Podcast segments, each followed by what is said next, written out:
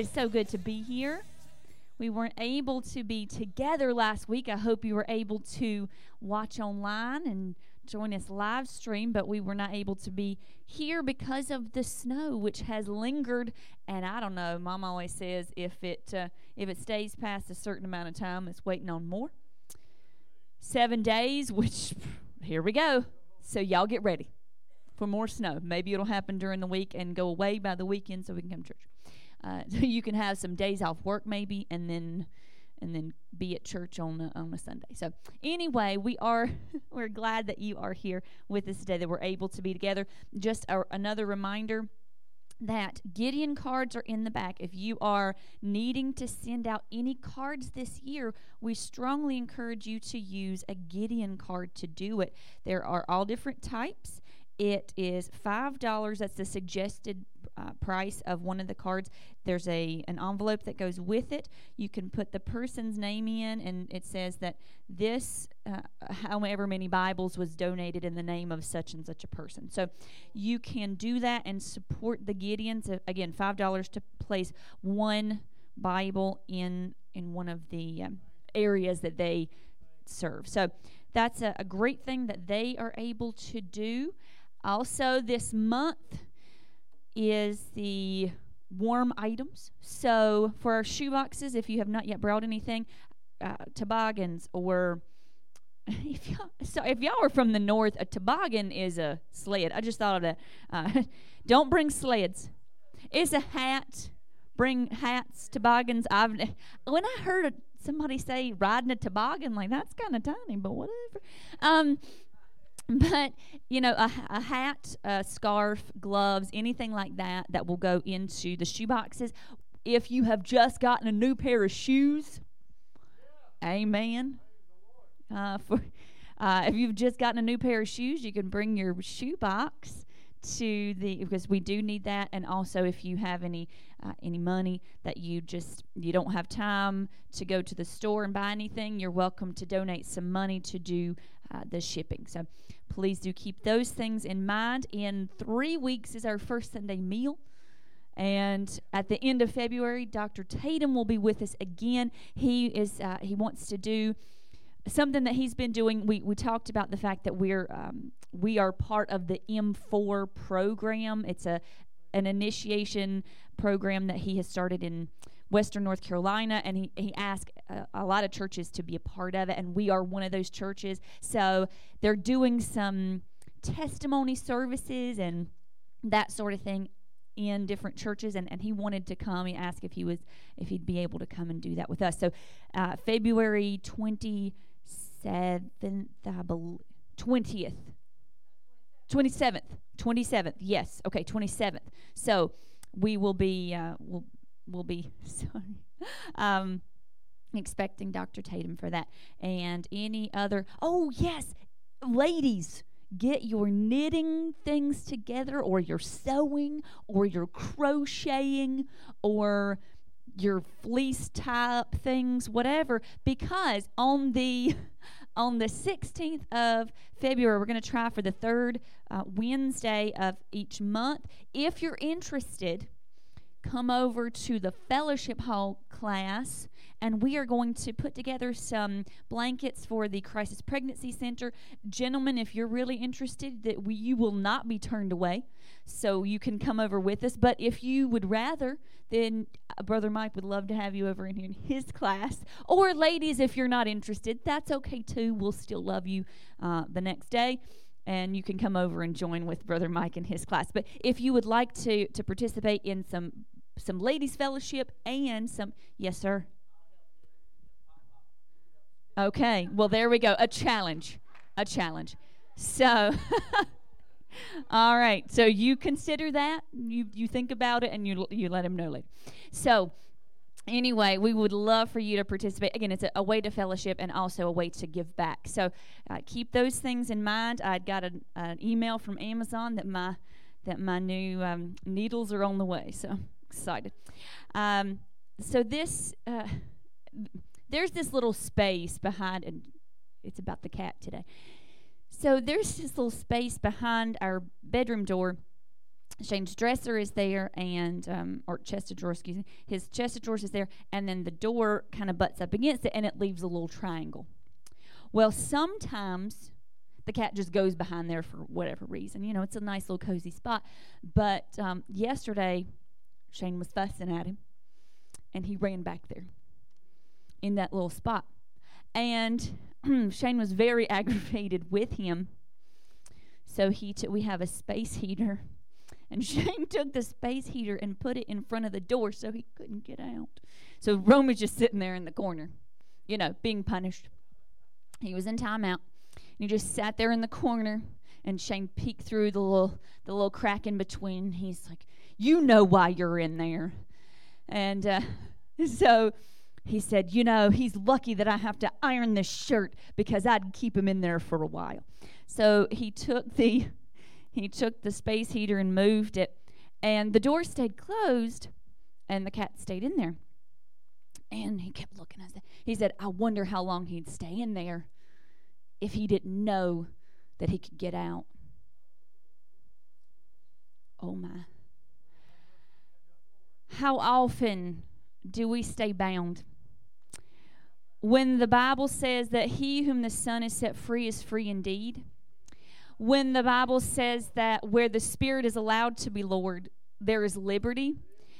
How often do we stay in the state that we're in because we're too afraid to come out, because we don't know and understand that there is freedom, that there is there is power to break those chains of bondage. So this morning I encourage you, whom the Son has set free you are free indeed today. Amen. Let's stand and go to the Lord in prayer. Ask Him to have His will in this service. Heavenly Father, we are thankful to you because you are so good. God, you are great and mighty and powerful. God, you are strong and you are our deliverer. You are our help. God, I thank you and I praise you that through every circumstance you are with us. God, I thank you that you have made a way to free us. God, where there seems to be no way, you are able to come to our rescue time and time again, and we're grateful that you do and that you have. Father God, I thank you and I praise you for bringing us into your house today, that you protected us through this week, that you gave us the strength to get through our work days or our school days, and that you brought us back into this place of fellowship. God, I thank you and I praise you for each person who is watching online, and I just ask your anointing and your help in their lives today.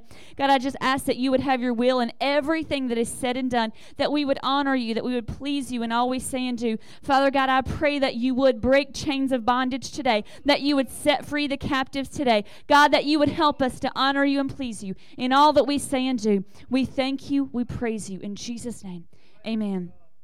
Thank you, Lord. Thank you, Lord. Lord, we praise you. We thank you. God, we give you glory for your goodness, God.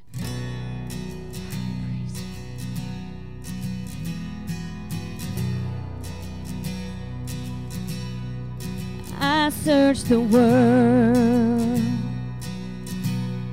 but it couldn't fill me.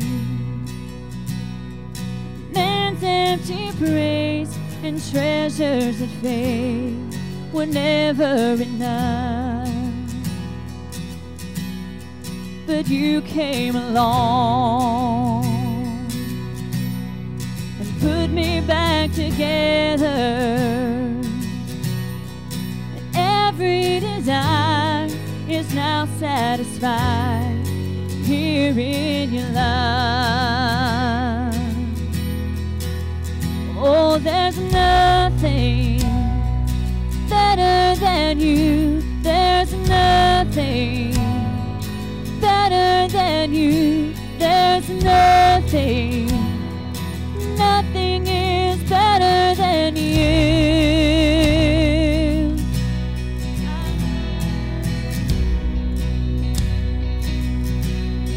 so I'm not afraid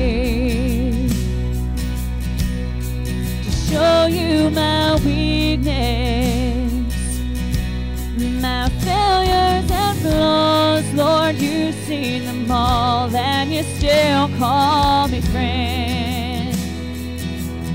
Cause the God of the mountain is the God of the valley there's not a place your mercy and grace won't find me again.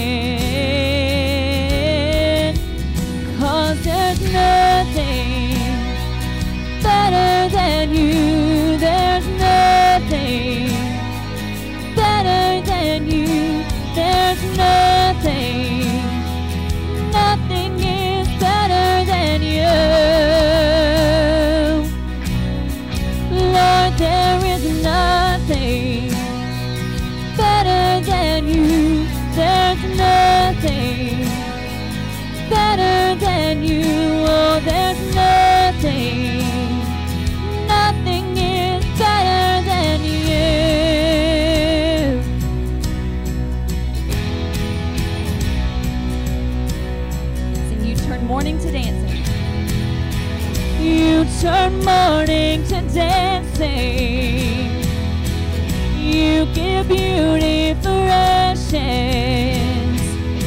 You turn shame into glory. You're the only one who can. Sing that again. You turn mourning to dancing. You give beauty for ashes. You turn shame into glory. You're the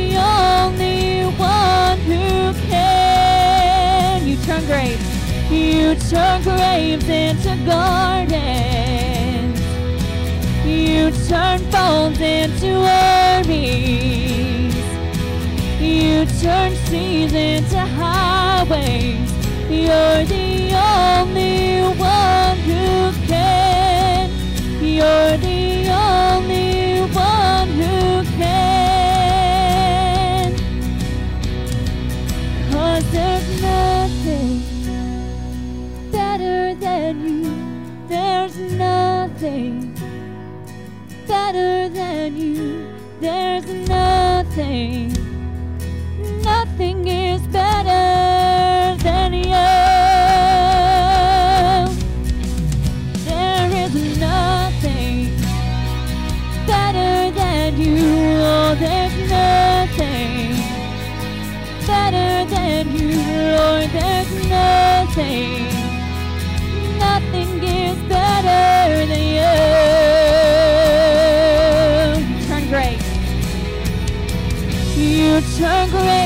into gardens. You turn bones into armies. You turn seas into highways. You're the only one who can. You turn graves into gardens. You turn bones into armies. You turn seas into highways. You're the only one who can. You're the only one who can. You're the only one who can.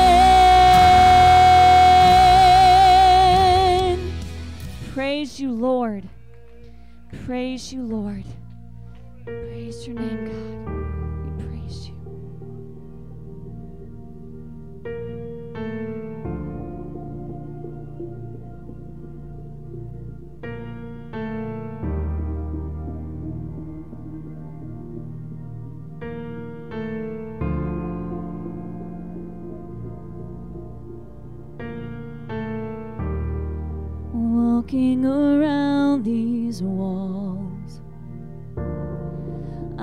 Thought by now they'd fall.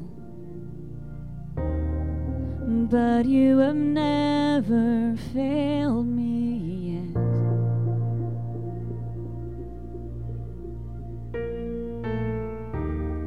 Waiting for change to come but knowing the battle's won. For you have never failed me yet.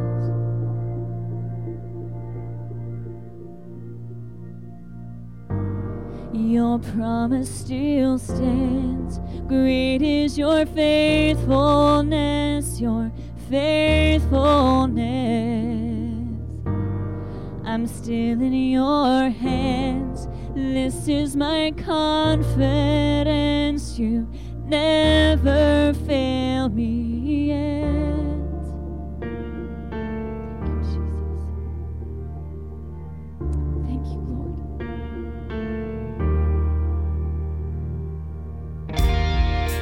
I know the night won't last. Your word will come to pass, heart will sing your praise again.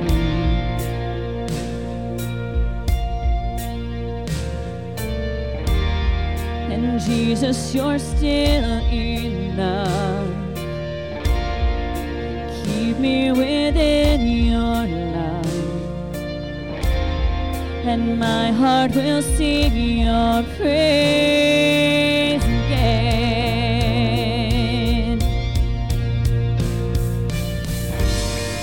Your promise still stands. That great is your faithfulness, your faithfulness. I'm still in your hands, and this is my confidence. You never failed. Your promise still stands.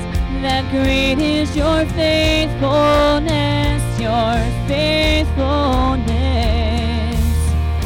I'm still in your hands, and this is my confidence. You never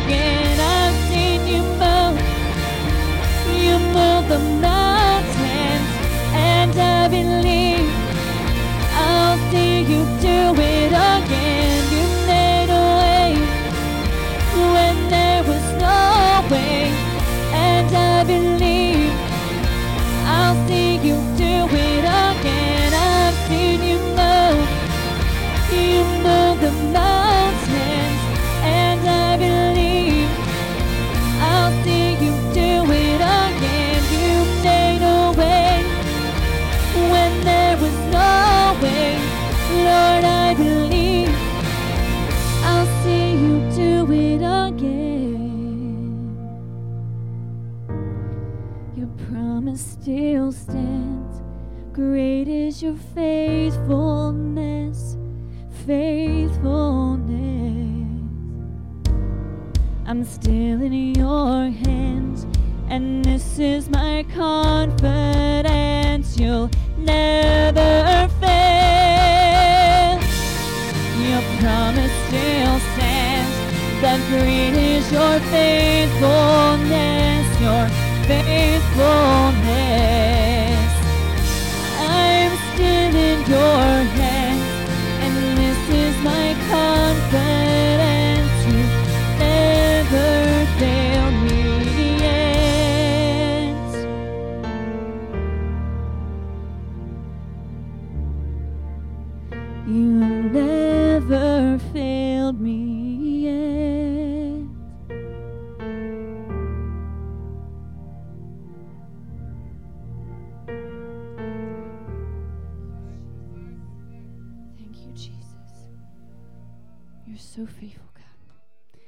So faithful, Lord.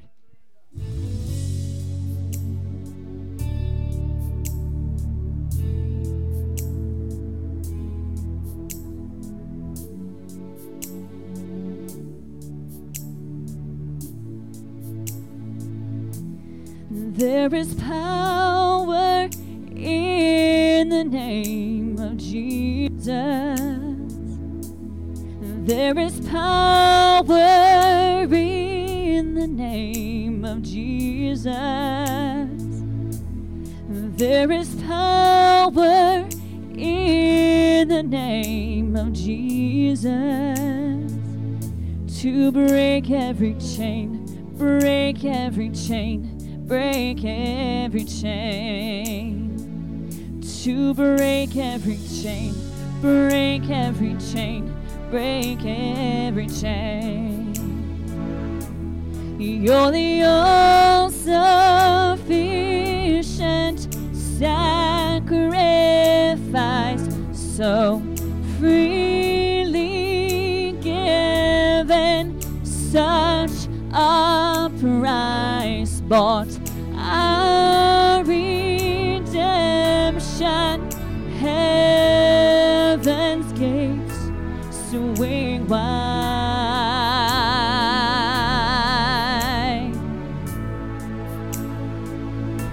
Cause there is power in the name of Jesus. There is power in the name of Jesus.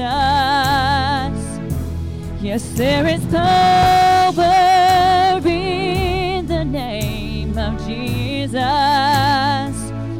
to break every chain, break every chain, break every chain. To break every chain, break every chain, break every chain. There's an army rising up. There's an army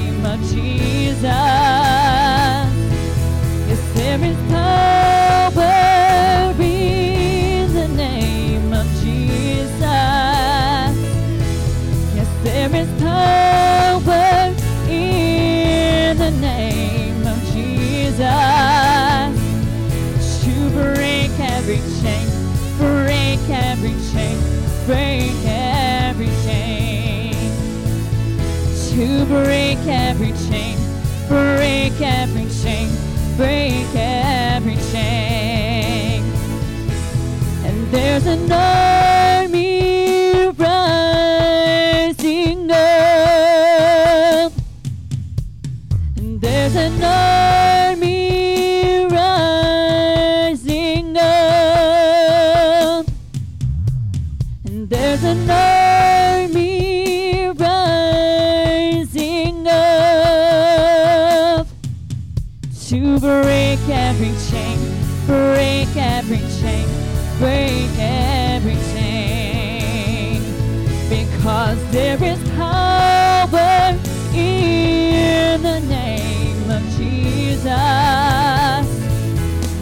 there is power in the name of Jesus.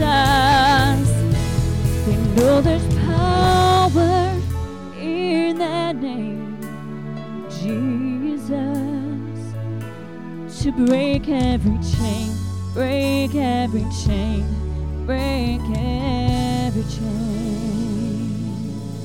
give him praise this morning. He is able, he is strong. Thank you, Lord. Amen. Amen. Amen. Praise the Lord. There's power to break every chain. And you shall receive that power after that the Holy Ghost has come upon you. And you shall be witnesses unto me. Jerusalem, Judea, Samaria, uttermost parts of the world. Cornelius, Mooresville, Japan, Romania. Whew. Oh, somebody jump over the church. Power in the name of Jesus. I remember reading about that power that came down. It was sound as of a rushing mighty wind. And it filled, somebody say the next word with me, all the house where they were sitting. Nooks and crannies, little place that you wouldn't think was there. Oh, the Holy Ghost. And that's what I ask Him to do this morning. Lord, in your house, allow that Holy Spirit of God to enter every place here and especially our hearts. Oh, God. Hallelujah. Amen, amen, amen. I'm feeling good in my sanctified soul. It is the time that has been set aside for testifying and testimonies. Let me begin with one that is a testimony that is one year old now.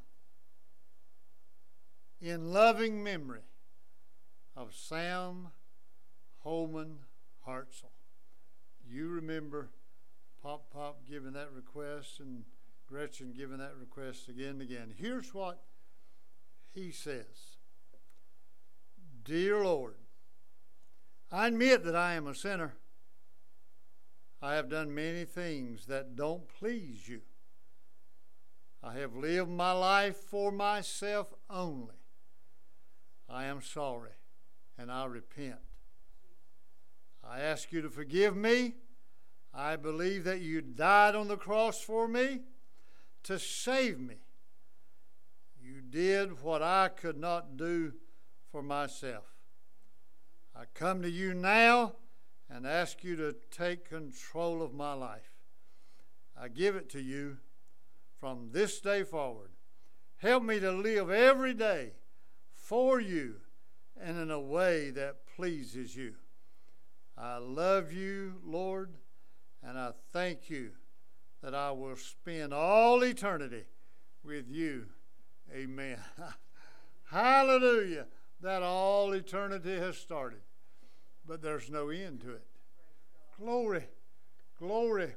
Brother Mike may say to you this morning to look at Jeremiah 15 and 16 and read there that the Bible said, Thy words were found, and I did eat them, and they were the joy and the rejoicing of my heart, for I am called by your name. I belong to you. We belong to him. Oh, glory.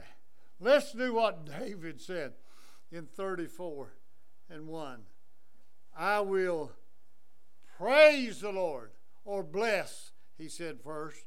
I will bless the Lord at all times. His praise will continually be in my mouth. A couple of verses later, he invited all of us to come and join him. He said, Oh, magnify the Lord with me. Let us exalt his name. Praise God.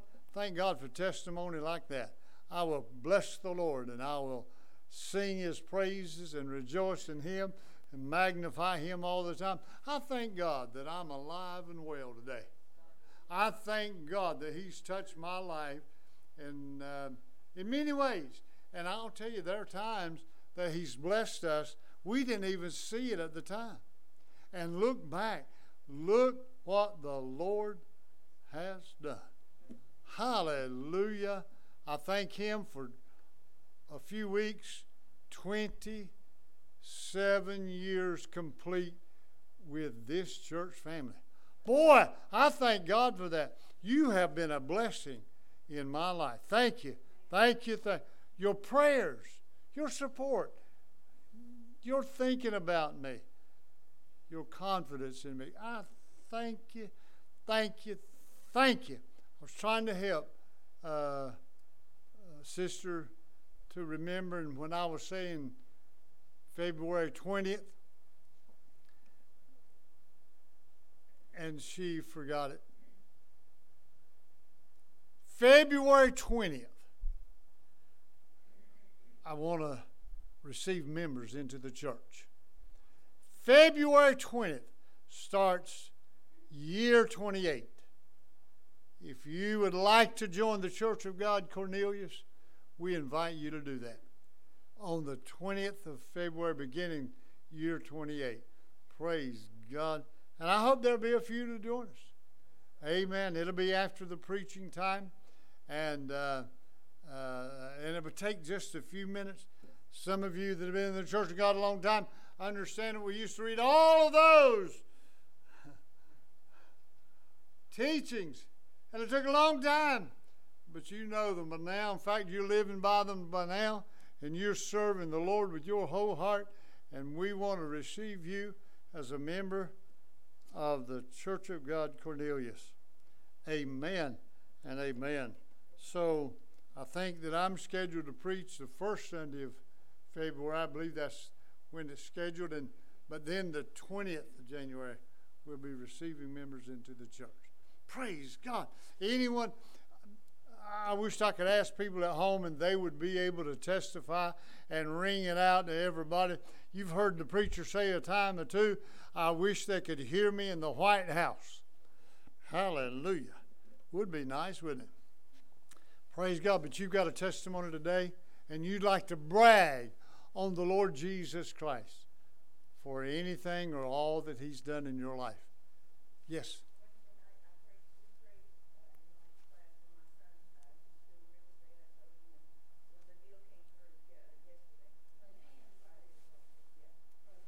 Isn't that a good praise?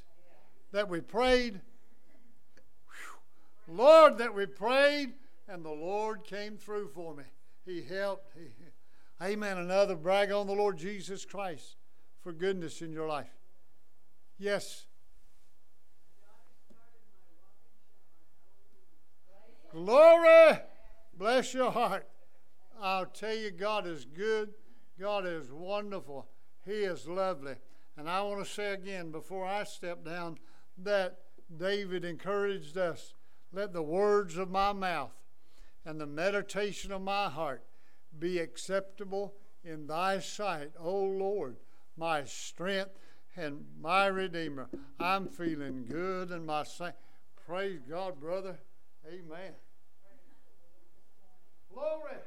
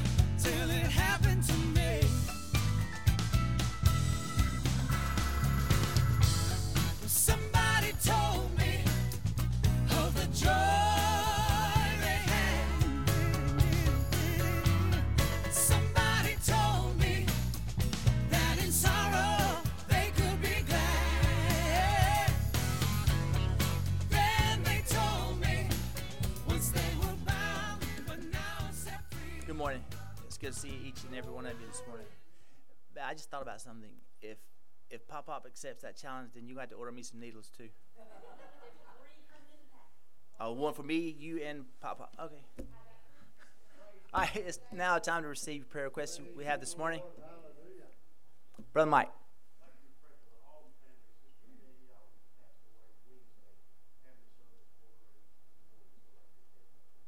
Peggy Altman's family. Alton. Pray for Peggy Alton, please, and her family. Brother Mike.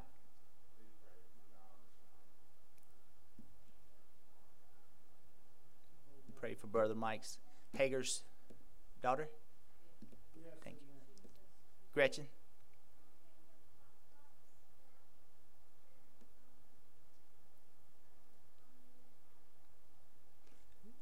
Pray for Amanda's work. It all goes well and Pop Pop's back. Sister Jordan.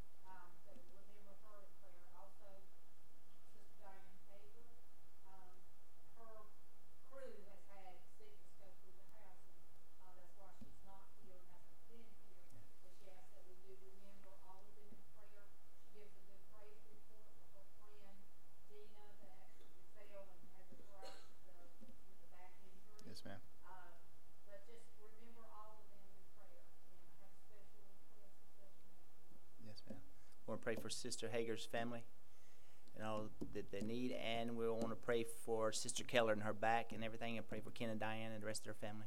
Praise God. And, and remember, uh, Walter Burgess, one of our retired ministers, passed uh, as well a few days ago.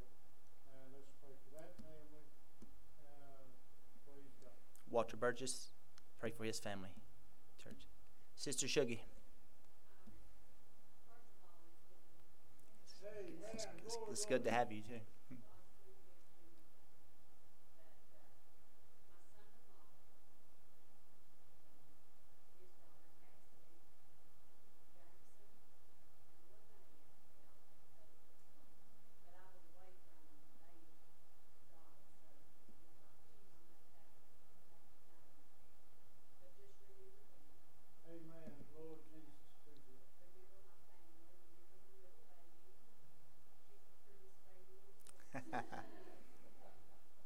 we, yes. We all want to pray for Sister Sugar's family, Linnea, Jackson, and the rest of them, that they get well soon. Sister, Robin. Definitely pray for your family. Anyone else? Sister?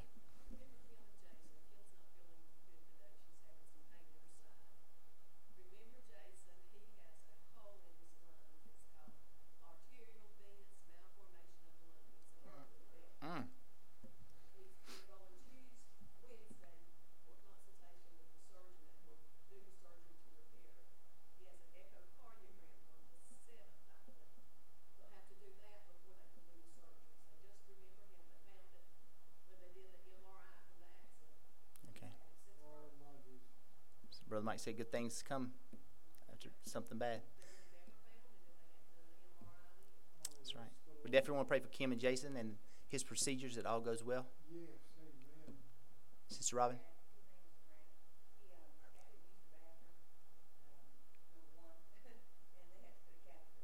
Okay. We do want to pray for Robin's dad that all goes well. You said Frank? Hope, hope he gets well. S- Sister Powell.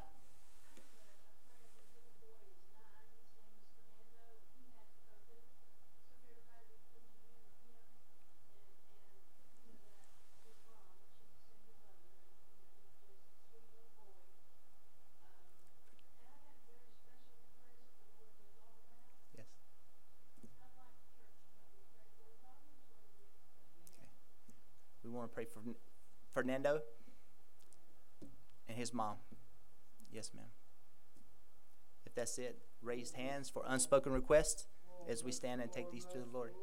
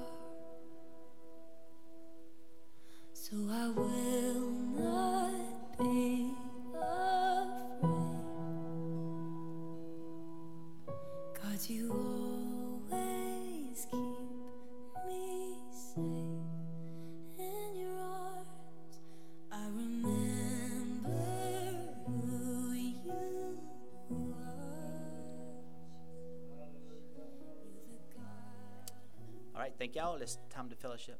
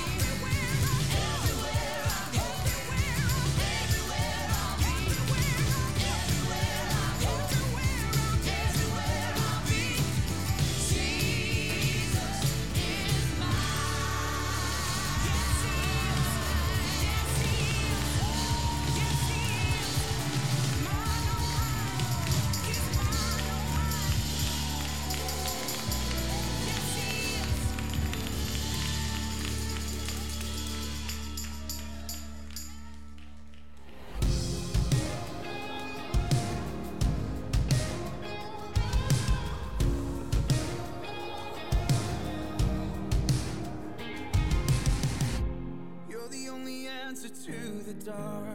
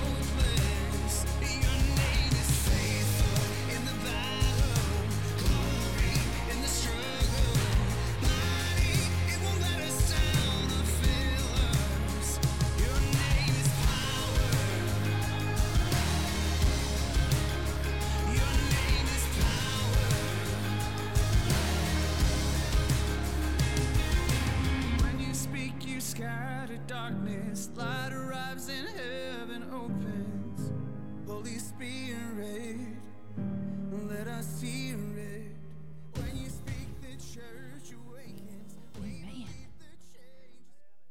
I did. Uh, that was my bad. I thought that uh, I, I thought that you were talking about when Dr. Tatum was coming, and then you said the twentieth, and I completely forgot. We did discuss that. We just discussed it, and then I completely forgot. That happens to me sometimes. Bless my heart. Uh oh, that's a problem. and uh, just want to say, and I meant to say because I mentioned the shoes, but happy birthday. Yes, we've had a couple of birthdays, right? Looking your way, Sister Dean, and looking Dad's way. And Michael, who is working, but um, it was his birthday too. And Leneva, if you are watching, um, she they were having some bad weather, so she may be watching. Hello, if you are, and happy birthday yesterday. So, anyway, we are continuing. I hope that everyone had the opportunity to hear part one of this particular message. We we were looking at part one. There was just so much when I when I was laying a foundation. I was studying, and I thought, "There's no way that I can that I can finish this up and not take two or three hours to do it." So, uh, you're welcome. That we was split up, and uh, and the the rest will be today. So, for those who have not yet been able to watch or who need just a little refresher, we were looking at the history of the relationship between Saul's daughter Michal and King David. And I will not ask you to uh, go back to these references, but if you are a note taker and did not get a chance to take the notes last week, I'll just mention what the references are. Uh, 1 Samuel chapter 17, verse 25. In this case, the teenage David learns that, among other rewards, the man who defeats Goliath will win the hand of Saul's daughter. In 1 Samuel chapter 18, verses 17 through 23, Merab, the older daughter of Saul, is promised to David, and yet later on, Merab was given to someone else. But during that time, Michal fell in love with David while he was a musician and a guard in the palace looking over her father and p- playing for him when he uh, received that evil spirit when the uh, the anger and the manic episodes began to come upon him.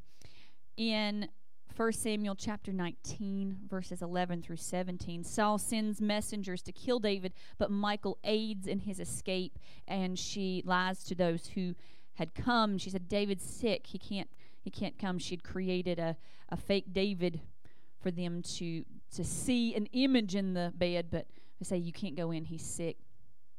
And she lied to them and, and saved his life.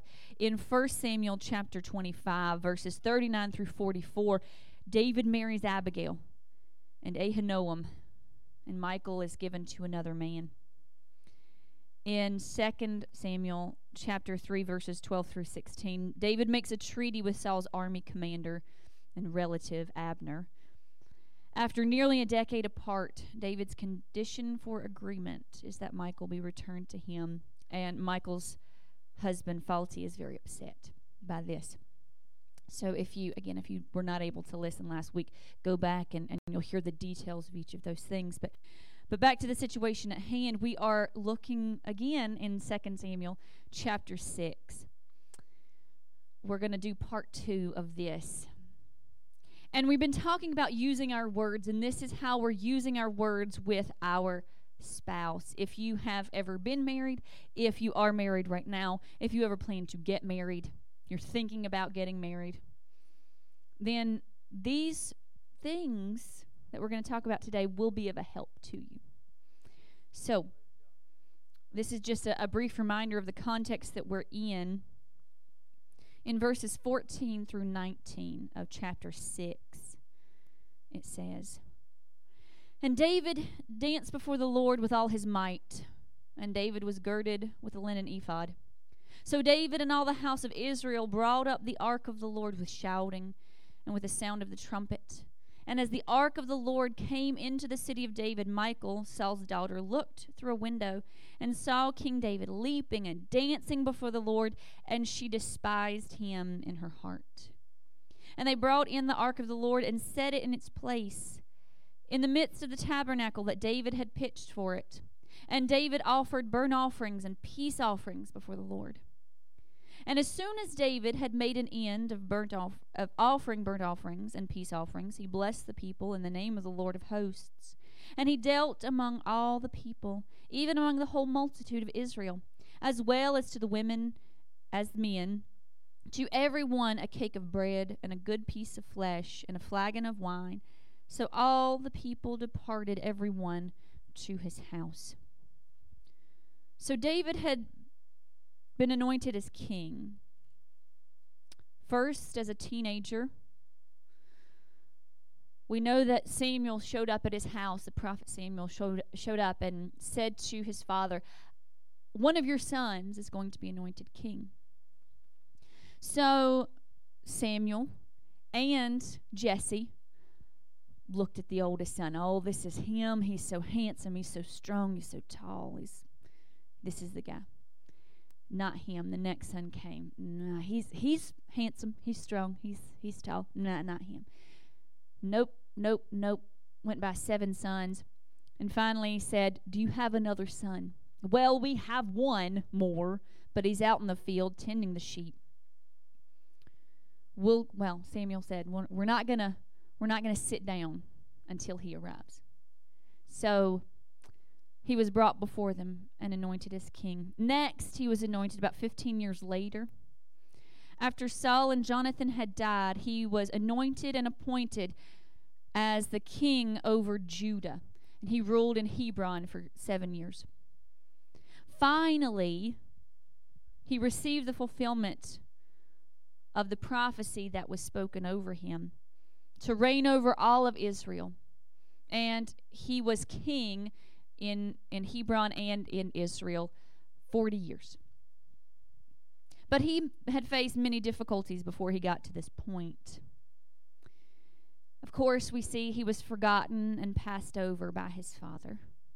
None of his family recognized his potential. He was the youngest, and the youngest was always sent to, to tend the sheep, kind of stay out of the way. And no one really saw him as anything more than, better than a shepherd, more than, better than a harp player. but he was spending all this time getting to know the Lord more and more. Initially, he was taken under the wing of the most powerful man in Israel, King Saul. But Saul's personal issues had made him suspicious and threatened by David's success. He began to look at David and say, Well, this man is trying to steal my kingdom. That was never in the heart of David. Of course, he knew that he would one day eventually be king, but, but it was never within his heart to overthrow the kingdom of Saul. He loved Saul, he loved Jonathan. But but there was this suspicion and there was this threat constantly that Saul kept looking at David and saying, This this person is going to destroy me, so I need to destroy him first.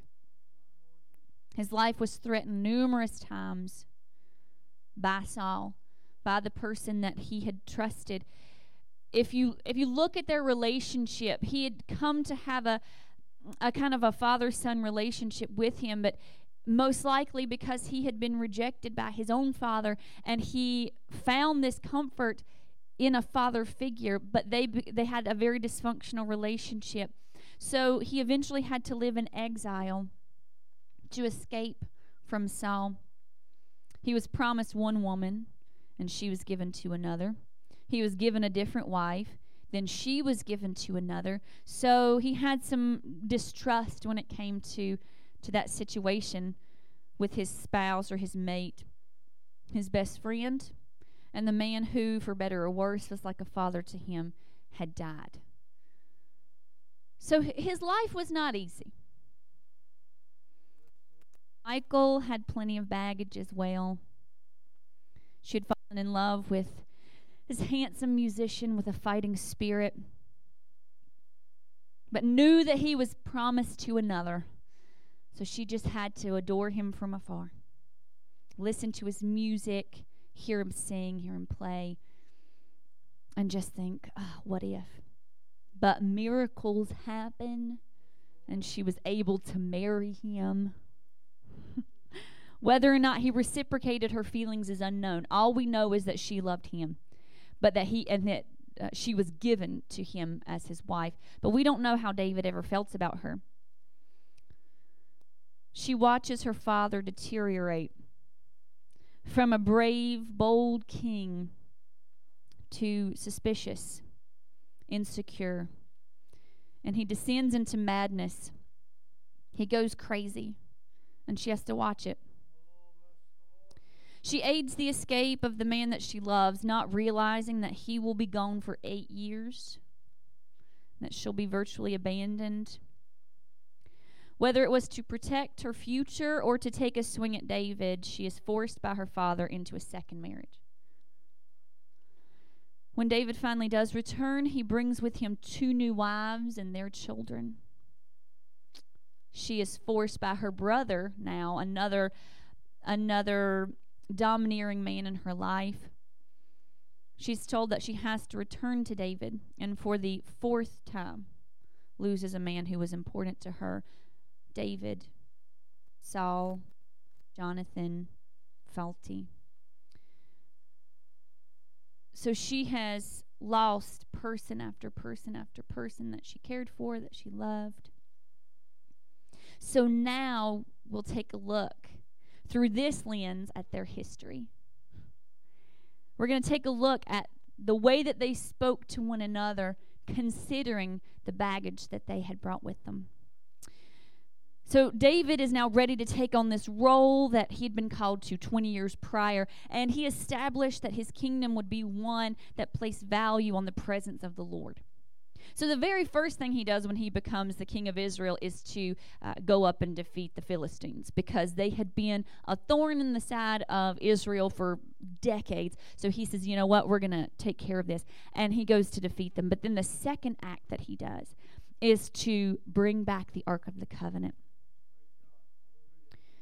So he leads a group at the beginning of this uh, chapter. It says that there are about 30,000 who went with him to get the Ark of the Covenant and to bring it back. Last week we talked about the difficulties that, that they had had, but finally they're bringing the Ark of the Covenant into Jerusalem, the holy city. And they're singing, they're worshiping. Have you ever been on an emotional high? Like things are going great. Things are just you're you're hitting on all cylinders. You're feeling good. Just this is the best day ever. I hear that a lot in second grade. Just you know, anytime that they get to do anything different, it's like best day ever. Uh, so sometimes you you get to that point like, oh, this is a great day. This is wonderful, and then you're deflated. So David, he finally accomplishes this goal he had seen even through the reign of Saul. uh, The Ark of the Covenant is elsewhere. We need to bring it back. And maybe he had put in the back of his mind, when I become king, this is one thing that I, I for sure want to do. So they brought back the Ark of the Covenant. He's blessing everyone left and right, giving out food, giving out wine. He is just feeling good about himself. Blesses his subjects and then arrives home to bless his family. We have no knowledge of Michal's feelings at this point until it says that she began to hate David. So her first feelings that we're told about are that she she loves him. And now we're told she looks out the window and she hates him. but we soon see that she's dealing with a lot of bitterness, a lot of resentment. In verses 20 through 23, it says Then David returned to bless his household. And Michal, the daughter of Saul, came out to meet David and said, How glorious was the king of Israel today. Now, it would have been good if she'd stopped right there. How glorious was the king of Israel today, who uncovered himself today in the eyes of the handmaids of his servants as one of the vain fellows shamelessly uncovereth himself. And David said unto Michal, It was before the Lord, and it would have been good if he'd stopped right there, which chose me before thy father and before all his house to appoint me a ruler over the people of the Lord, over Israel. Therefore will I play before the Lord and I will yet be more vile than thus, and will be base in mine own sight, and of the maidservants which thou hast spoken of, of them shall I be had in honor. Therefore, Michal, the daughter of Saul, had no child unto the day of her death. So she says to him, well, first she comes out of the house. She sees him coming down the road, and she comes out of the house. How glorious. Again, emotional high. He's excited. He's he's feeling great. How glorious. And maybe uh, for the first couple of words, it's like, "Thanks, babe." And she she begins to speak in this way that he knows, wait, that's not really what she means. Y'all ever been there? I don't know. Um, but this word in the Hebrew could mean heavy, rich, or honorable, but it can also mean burdensome and insensible depending on the context. So she's speaking to him with sarcasm, so it's possible that she means how burdensome you are, how insensible. Was the king of Israel today. He had waited for this title for 20 years frustrated, in danger at every turn. And she begins gouging him by using that title. Oh, look at you, so glorious, so great, the King of Israel, this thing that you've waited on for all these years, and this is how you're treating it. This is how you're responding to being appointed the king. This king who uncovered himself today, disposing of his kingly attire to wear a linen ephod and dance around acting wild. You see, but she had seen insane episodes before. She had seen another man in her life act crazy. She had seen another man that when the spirit came on him, he would he would begin to to be angry and mad and throw spears to try to kill people. So it's possible that when she saw David acting in a way that she thought was manic or thought that was more excitable than normal, it could have caused within her a reaction, a flashback of how her father had acted. And instead of being able to say, That scared me, she reacts with sarcasm and anger. And she says, You were flaunting in front of the slaves of the servants, as a worthless man might. She takes issue with the fact that the slave girls of the servants, not just the servants themselves, not just the slaves themselves, but these people are low. They are the slaves of the servants. That they have been seeing this behavior, and her jealousy begins to arise because she was not his first choice. And because later on, 10 years after they were married, he brings back a couple of women who were choices that he had made. So this jealousy comes up. Oh, showing off in front of all these women I see. And instead of being able to say, it upsets me and it hurts me that you're flaunting yourself like this, and it, it worries me that all these women are seeing you, and you don't know how dangerous that can be. She just uses this angry tone, hits at him. You are vain. In this case, in the Hebrew, it means worthless. To stoop so low. Consider the fact, again, she's calling him worthless. She, who was a princess in the house of Saul, and he is a shepherd. And she says, You are worthless. He was only a shepherd from what he considered a poor family and had struggled with worthiness his entire life. He, he speaks about this. When he was promised the daughter of the king, he said, well, Who am I and what is my family that I should become the son in law of the king? He had had some, some issues with his self worth. And here again, she begins gouging. She and David both may have had wor- some notions about her worthiness.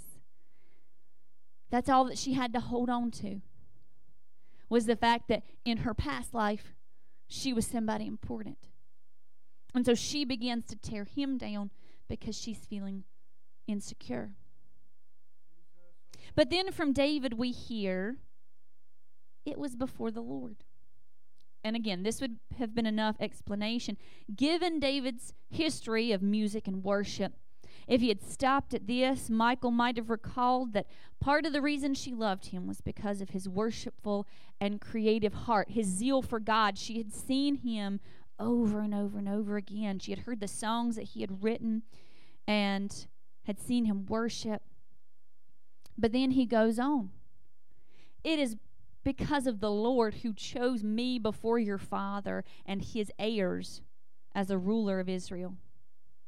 So he becomes defensive of his position as king. She had struck a nerve with him, so he became defensive. He's insecure about his about his position, so au- automatically he becomes defensive. Why? Because perhaps he still felt that even after 20 years of battles and victories and accolades that he was just like that 15-year-old shepherd from Bethlehem whose father and brothers did not consider as worthy to be called before the prophet. So maybe he's thinking, I- am I'm not worthy. In the back of his mind, he's thinking, I'm not good enough to be the king of Israel. But I don't want anybody to say that. So he says, I will become more vile and base next time. She had referred to him as vile, worthless, but here he says he will become vile, trifling. So you think worthless is one thing. I'm about to be trifling. And and for anyone who knows, you know, that the implication of that word in today's society. A woman? You think this is bad? I can get worse. I don't know if any of y'all have ever been like that with your spouse, your significant other. You think this is bad? you about to find out. We don't we don't do that, right? No. No. Bless us. Uh, he says, But the slave girls that you just spoke of will honor me. The word honor here is the same word that was used for glorious. So he's meaning, she meant it in a sarcastic way, you're burdensome, you're insensible, but here he's meaning it as being honored. Those who are lower than you will honor me. Note the contrast. This proper, rich princess would show no honor to the king, so he had to receive honor from the slave girls. So the thing is, we have to fight fairly. And if you can use these points with your spouse, that's great. If we can get to this point, and, and I don't know where, I don't know where you are. Um, I know that the enemy attacks marriages. We talked about this last week. That that's your second relationship. He first will try to attack your relationship with God and the way that you feel about yourself in God. But then if he can't get to that, he will begin to attack in your home. Because that is the that is the picture in the New Testament we see that's the picture of Christ in the church the way that a husband and wife are to react one to another. So, in his attacking, he is attempting to attack Jesus. He's attempting to attack God and our relationship with God, but he does that through the relationships that we have with others. So, I don't know where you are. And everything may be fantastic, and you may be listening to this going, Oh my golly, we're, we're great. Everything is wonderful. But maybe you know someone who's struggling, because I know plenty of people who have a difficult time in their marriage and they're not communicating well and they're not fighting fairly. So if you if you're doing great and you know people like that, then please tell them to listen to last week's and this week's message. Please remember that we do not fight against flesh and blood. That when we are fighting with one another, the enemy wants us to see the other person. And he wants us to get angry and mad with that person. But if we can, in a moment of clarity, stop and say, you know what? I'm not fighting you.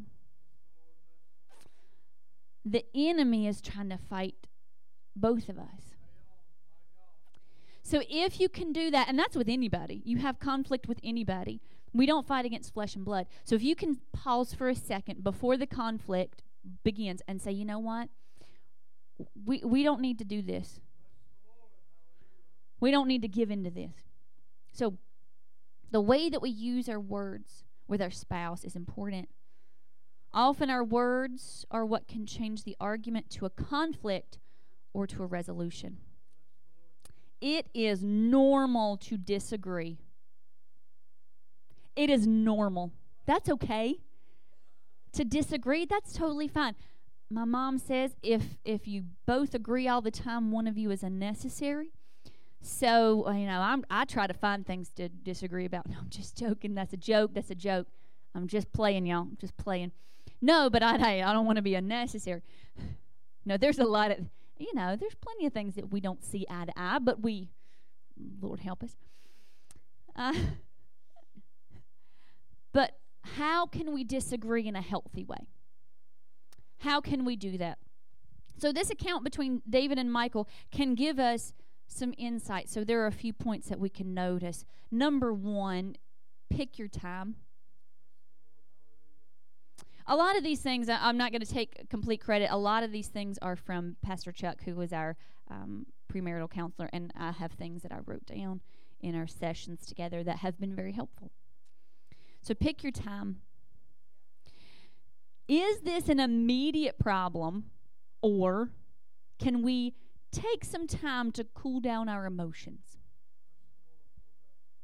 Now, there are some people who are microwave people who who get mad and then the next day they're fine. there are some people who are who are slow cooker people who begin to think about it. I think I might be upset about this. And then the longer you think about it, you think, yes, I am upset about this. And then a couple of days later, you begin adding to that pot of, I, should be mad about this because of this and this and this. And the microwave person has forgotten about it. And uh, it's like, "Ah, that's past. I don't know what you're talking about. And so sometimes, sometimes, for those of us who are slow cooker people, uh, it, if you take a minute or two, then a minute or two, a day or two, and really think about it, I can sometimes calm myself down and give my spouse the benefit of the doubt. Were they really trying to be ugly right then? Probably not. That's not in their nature to be such and such a way. So maybe not. So sometimes taking a, taking a little bit of time helps you to rethink, and you don't even need to have a discussion about it because, like, I can give that person the benefit of the doubt that maybe it wasn't a problem. If it really truly is a problem, then taking some time, picking your time will be helpful so that you can come not when you're angry, not in the midst of like the height of aggravation, but that you can have a real honest discussion at a good time. So, David, we see here, was in the height of excitement when he came home. He was ready to bless his family, but he was immediately deflated when Michal came out of the house. He's, he's opened that door. Hello, glorious king. I saw you dancing around in front of all them women, acting crazy, acting vile, you worthless thing. And immediately, his attitude changes because he was in the midst of worship. He was in the presence of the Lord. He was excited about God. And he comes home where it should be a safe place for him to be.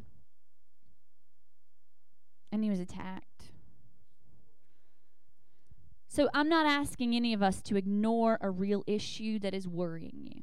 Okay, I- I'm not asking you to sweep it under the rug and say it doesn't matter because if you don't get resolution, it'll come up 10 years later. Okay, that is the truth. Have, I don't know if you've ever been in the midst of an argument and the person said, Well, I don't know if you remember two years ago that you did such and such a thing. And you're thinking, What? I don't remember that at all. But it's because there was no resolution about that thing and that's been hurting them for two years. Okay? If there's no resolution that satisfies both people, because again, to microwave people, and, and no offense to y'all microwave people, but to microwave people, when it's done, it's done.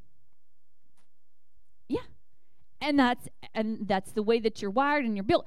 And you know, Jesus helped those of us who take our time.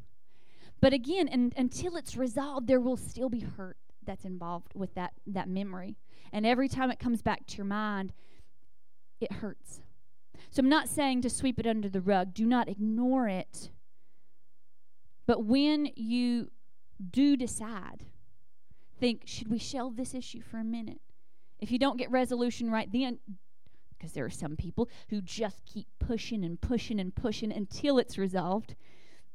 Once you finally decide to resolve it, I, I want to take about three and a half hours to discuss all the points, and then um, and then we're going to come to an agreement about it. Thanks, that'd be great. But if you need to set it aside for a minute, then that's okay too. Decide to shelve the issues if just if your emotions begin running high because Shane knows, and we're just, uh, that's fine. We're just opening it all up. Shane knows, don't talk to me after eleven o'clock about something serious because I will start getting super, uh, like, mm, heightened, heightened. Right? You don't, yeah. It's like, nope, nope, because things look different at night. You sleep you sleep on it and then you come back if it's the next day when you're fresh. And that's just the way it has to be. And that's okay. That's all right. The second thing that you have to remember is to attack the problem, not the person. Because again, we do not wrestle against flesh and blood. And when we begin to fight and discuss and and then blow up at one another, I'm attacking the child of God.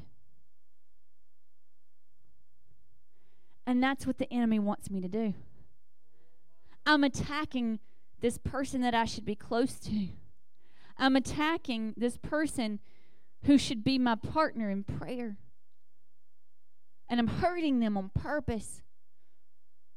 Michal could have said, I feel uncomfortable that all these women of Israel were checking you out today. Honestly. And then it's not David's David shame on you for for dancing around in your ephod. It's I felt uncomfortable when I saw that happening. Okay? It puts it on me. These are my feelings. I felt this way. To which David could have replied, I was not intending to show off for them. I just got so caught up in the excitement of bringing back the ark that I just I lost myself in worship. And then perhaps they can decide that together they can decide that David can dress differently next time. Okay, hun, if if my clothing was the problem, then you know what? I'll I'll wear my kingly garments the next time. If that bothered you, then I'm sorry. I will I will wear my kingly garments the next time that I go out in this situation. Or if it bothered you that all those women were around, hey babe, come with me next time. Come spend this time with me. And they work out a, a solution together because they're not attacking one another. They're coming up with something that they can both agree on. It's not saying, it's not her saying, you are never allowed to go out and worship again, right? Making that ultimatum. It's a way to communicate that I'm not attacking you as a person. I know that's who you are. I know that you're a worshiper. I know you get caught up in the excitement of worship. So I'm not going to say you better not ever do that again, but I find a way for us to compromise. That I don't have to be upset and you don't have to not be you.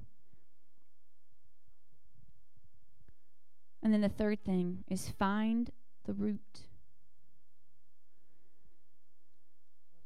Where is all this pain coming from?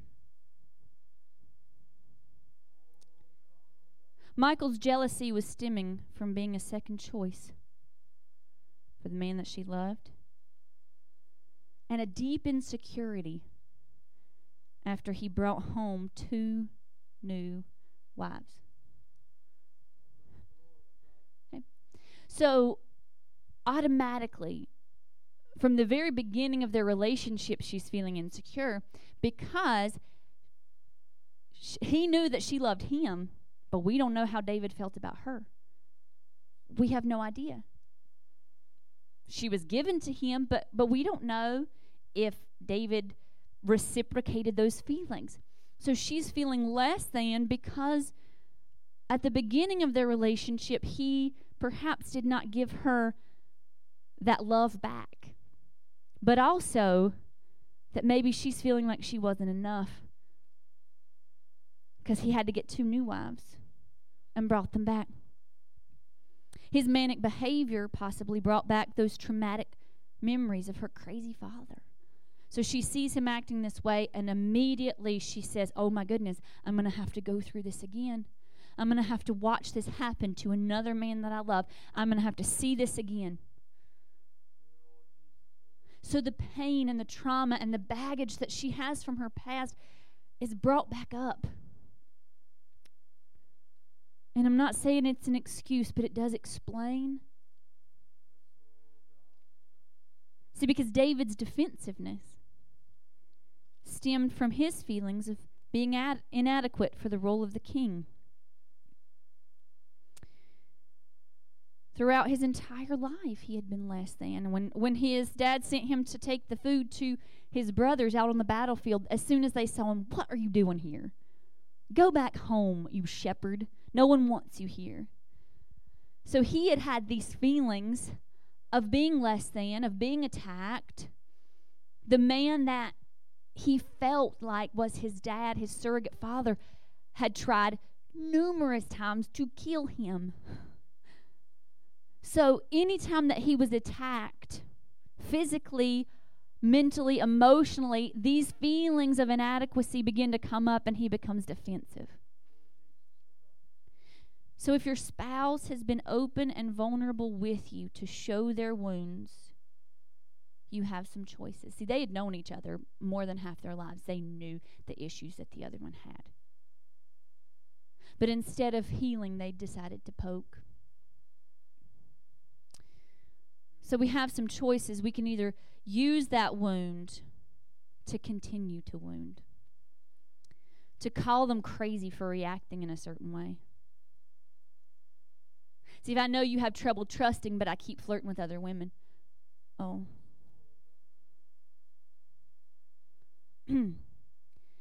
If if I know that you're self-conscious, but I pick on you in front of people, oh. If I know that you have some some questions about whether or not you're a good provider, and I and I joke about your job in in front of people. I know that these are issues that you have. I know that it's something that hurts you, but I keep on anyway.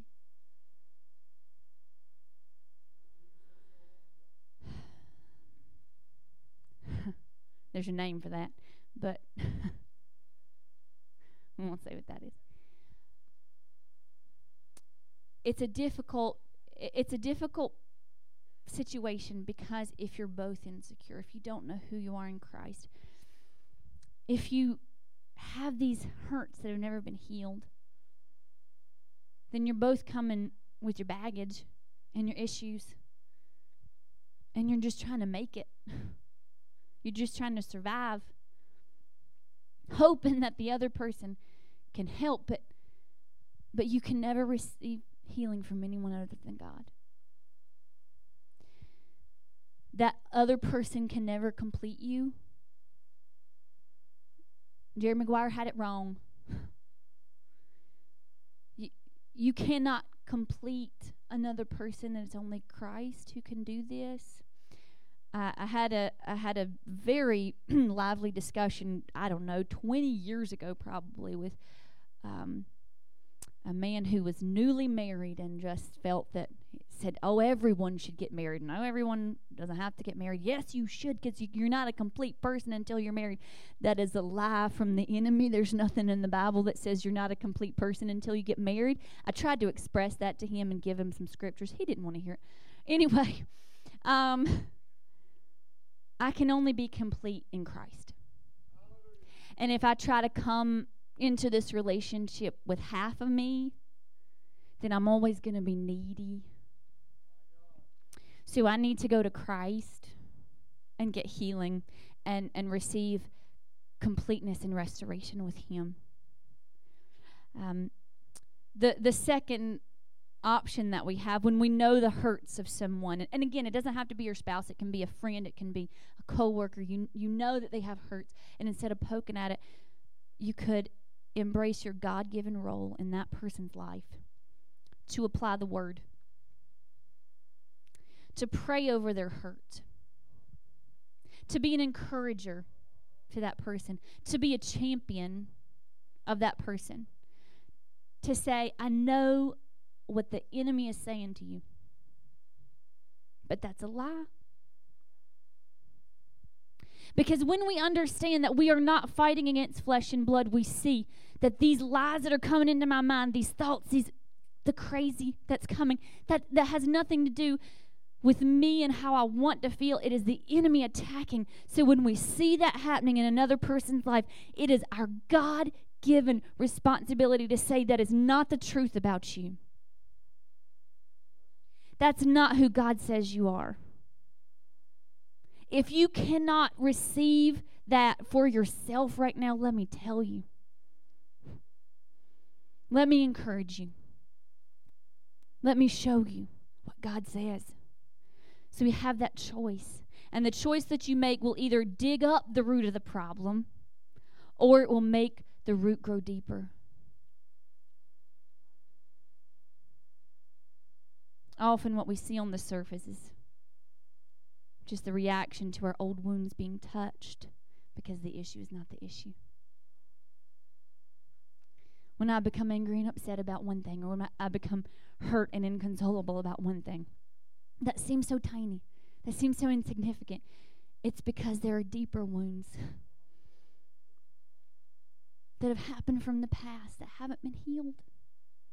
And it could be wounds from my childhood or wounds from when I was a young adult, past relationships, or it could be wounds that we have inflicted on one another without knowing it, without being sensitive to it. And there was never any resolution. And it hurts. Conflict is inevitable when more than one person is in the room and sometimes for for those of us who can see both sides of everything sometimes you're conflicted with yourself it's tough yes it's hard to make a decision because you see every part like oh my golly this would be fine or this would be fine i don't know so conflict is inevitable absolutely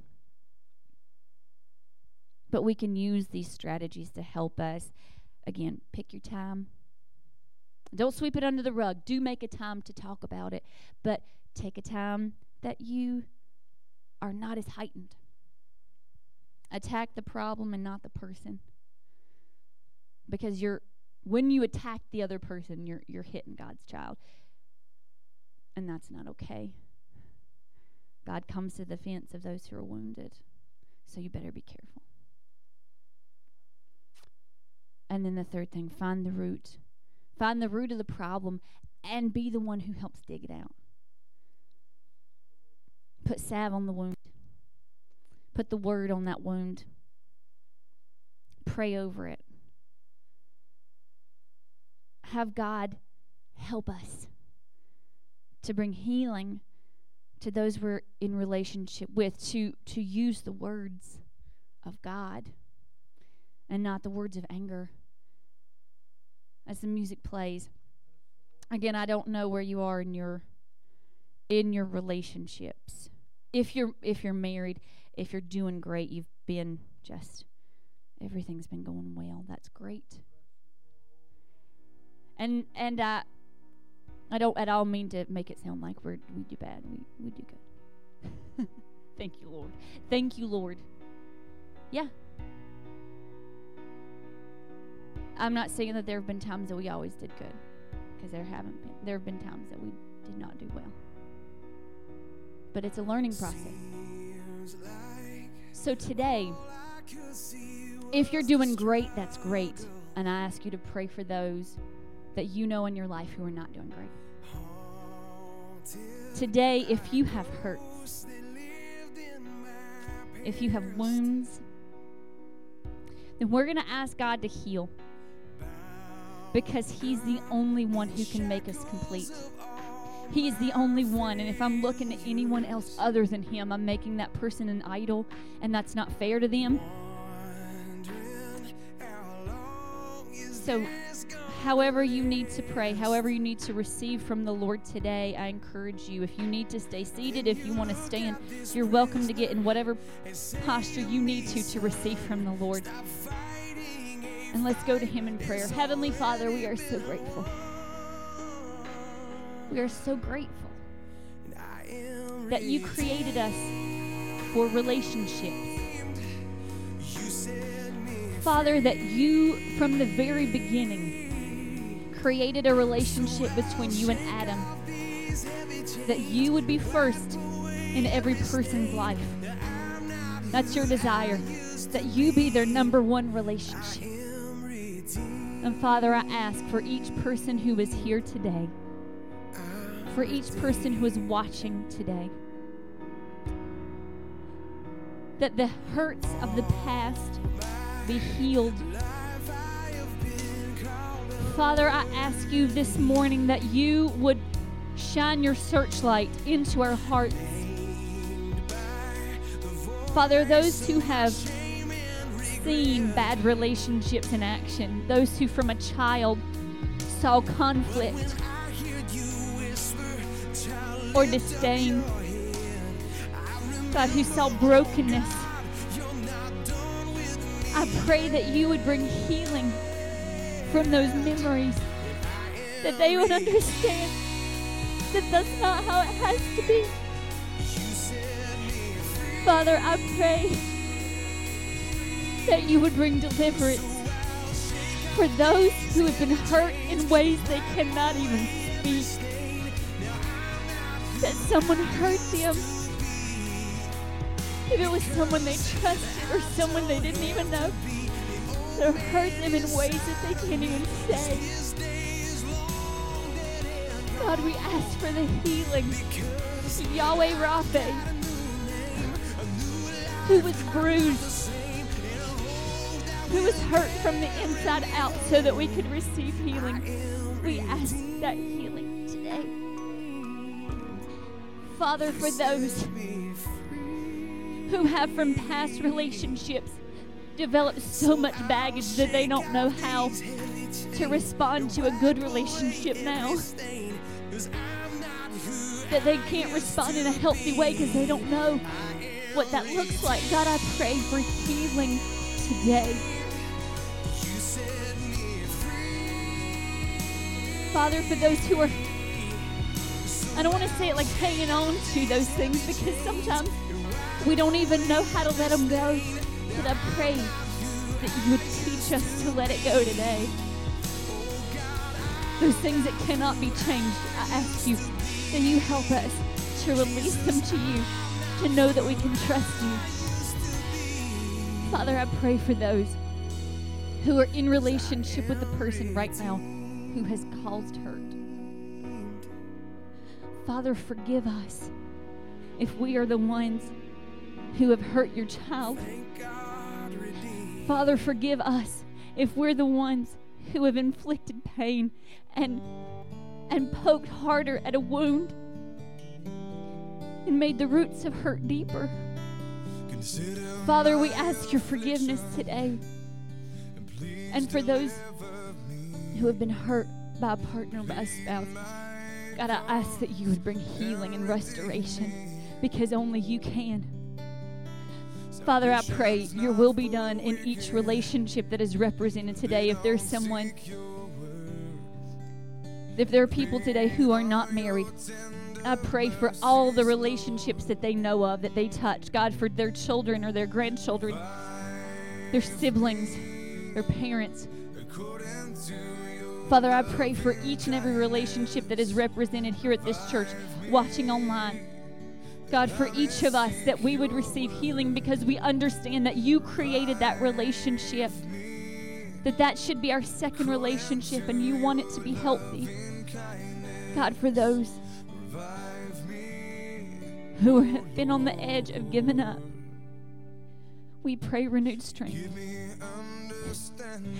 For those who've been on the, the point of saying, I can't do this anymore, God, we ask your healing.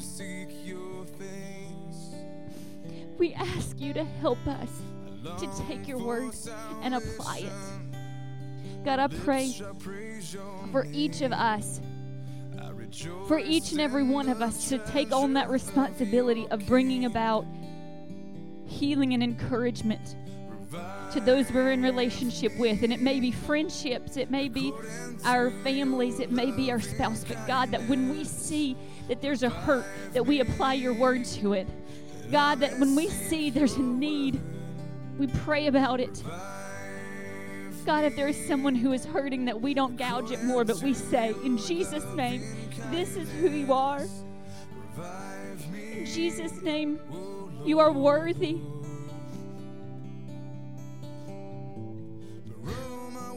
Heavenly Father, we just trust that you have a purpose and a plan. We trust that each relationship that is here today, each one that is represented online and in this place, that it would become bolder and stronger, God, that we would become closer. That we would devote ourselves to working for you and working together. God, we ask for unity. Just as you and the Father are one, God, we ask for unity. We trust you. We thank you. We praise you for all that you have done and all that you are doing right now to change and heal. We thank you in advance for what we're going to see happen in our church, in our homes. Father, we say now over your people, may Yahweh bless you and keep you. May his face shine upon you. May he be gracious unto you, and may day after day after day he bring you his peace. In Jesus' precious name.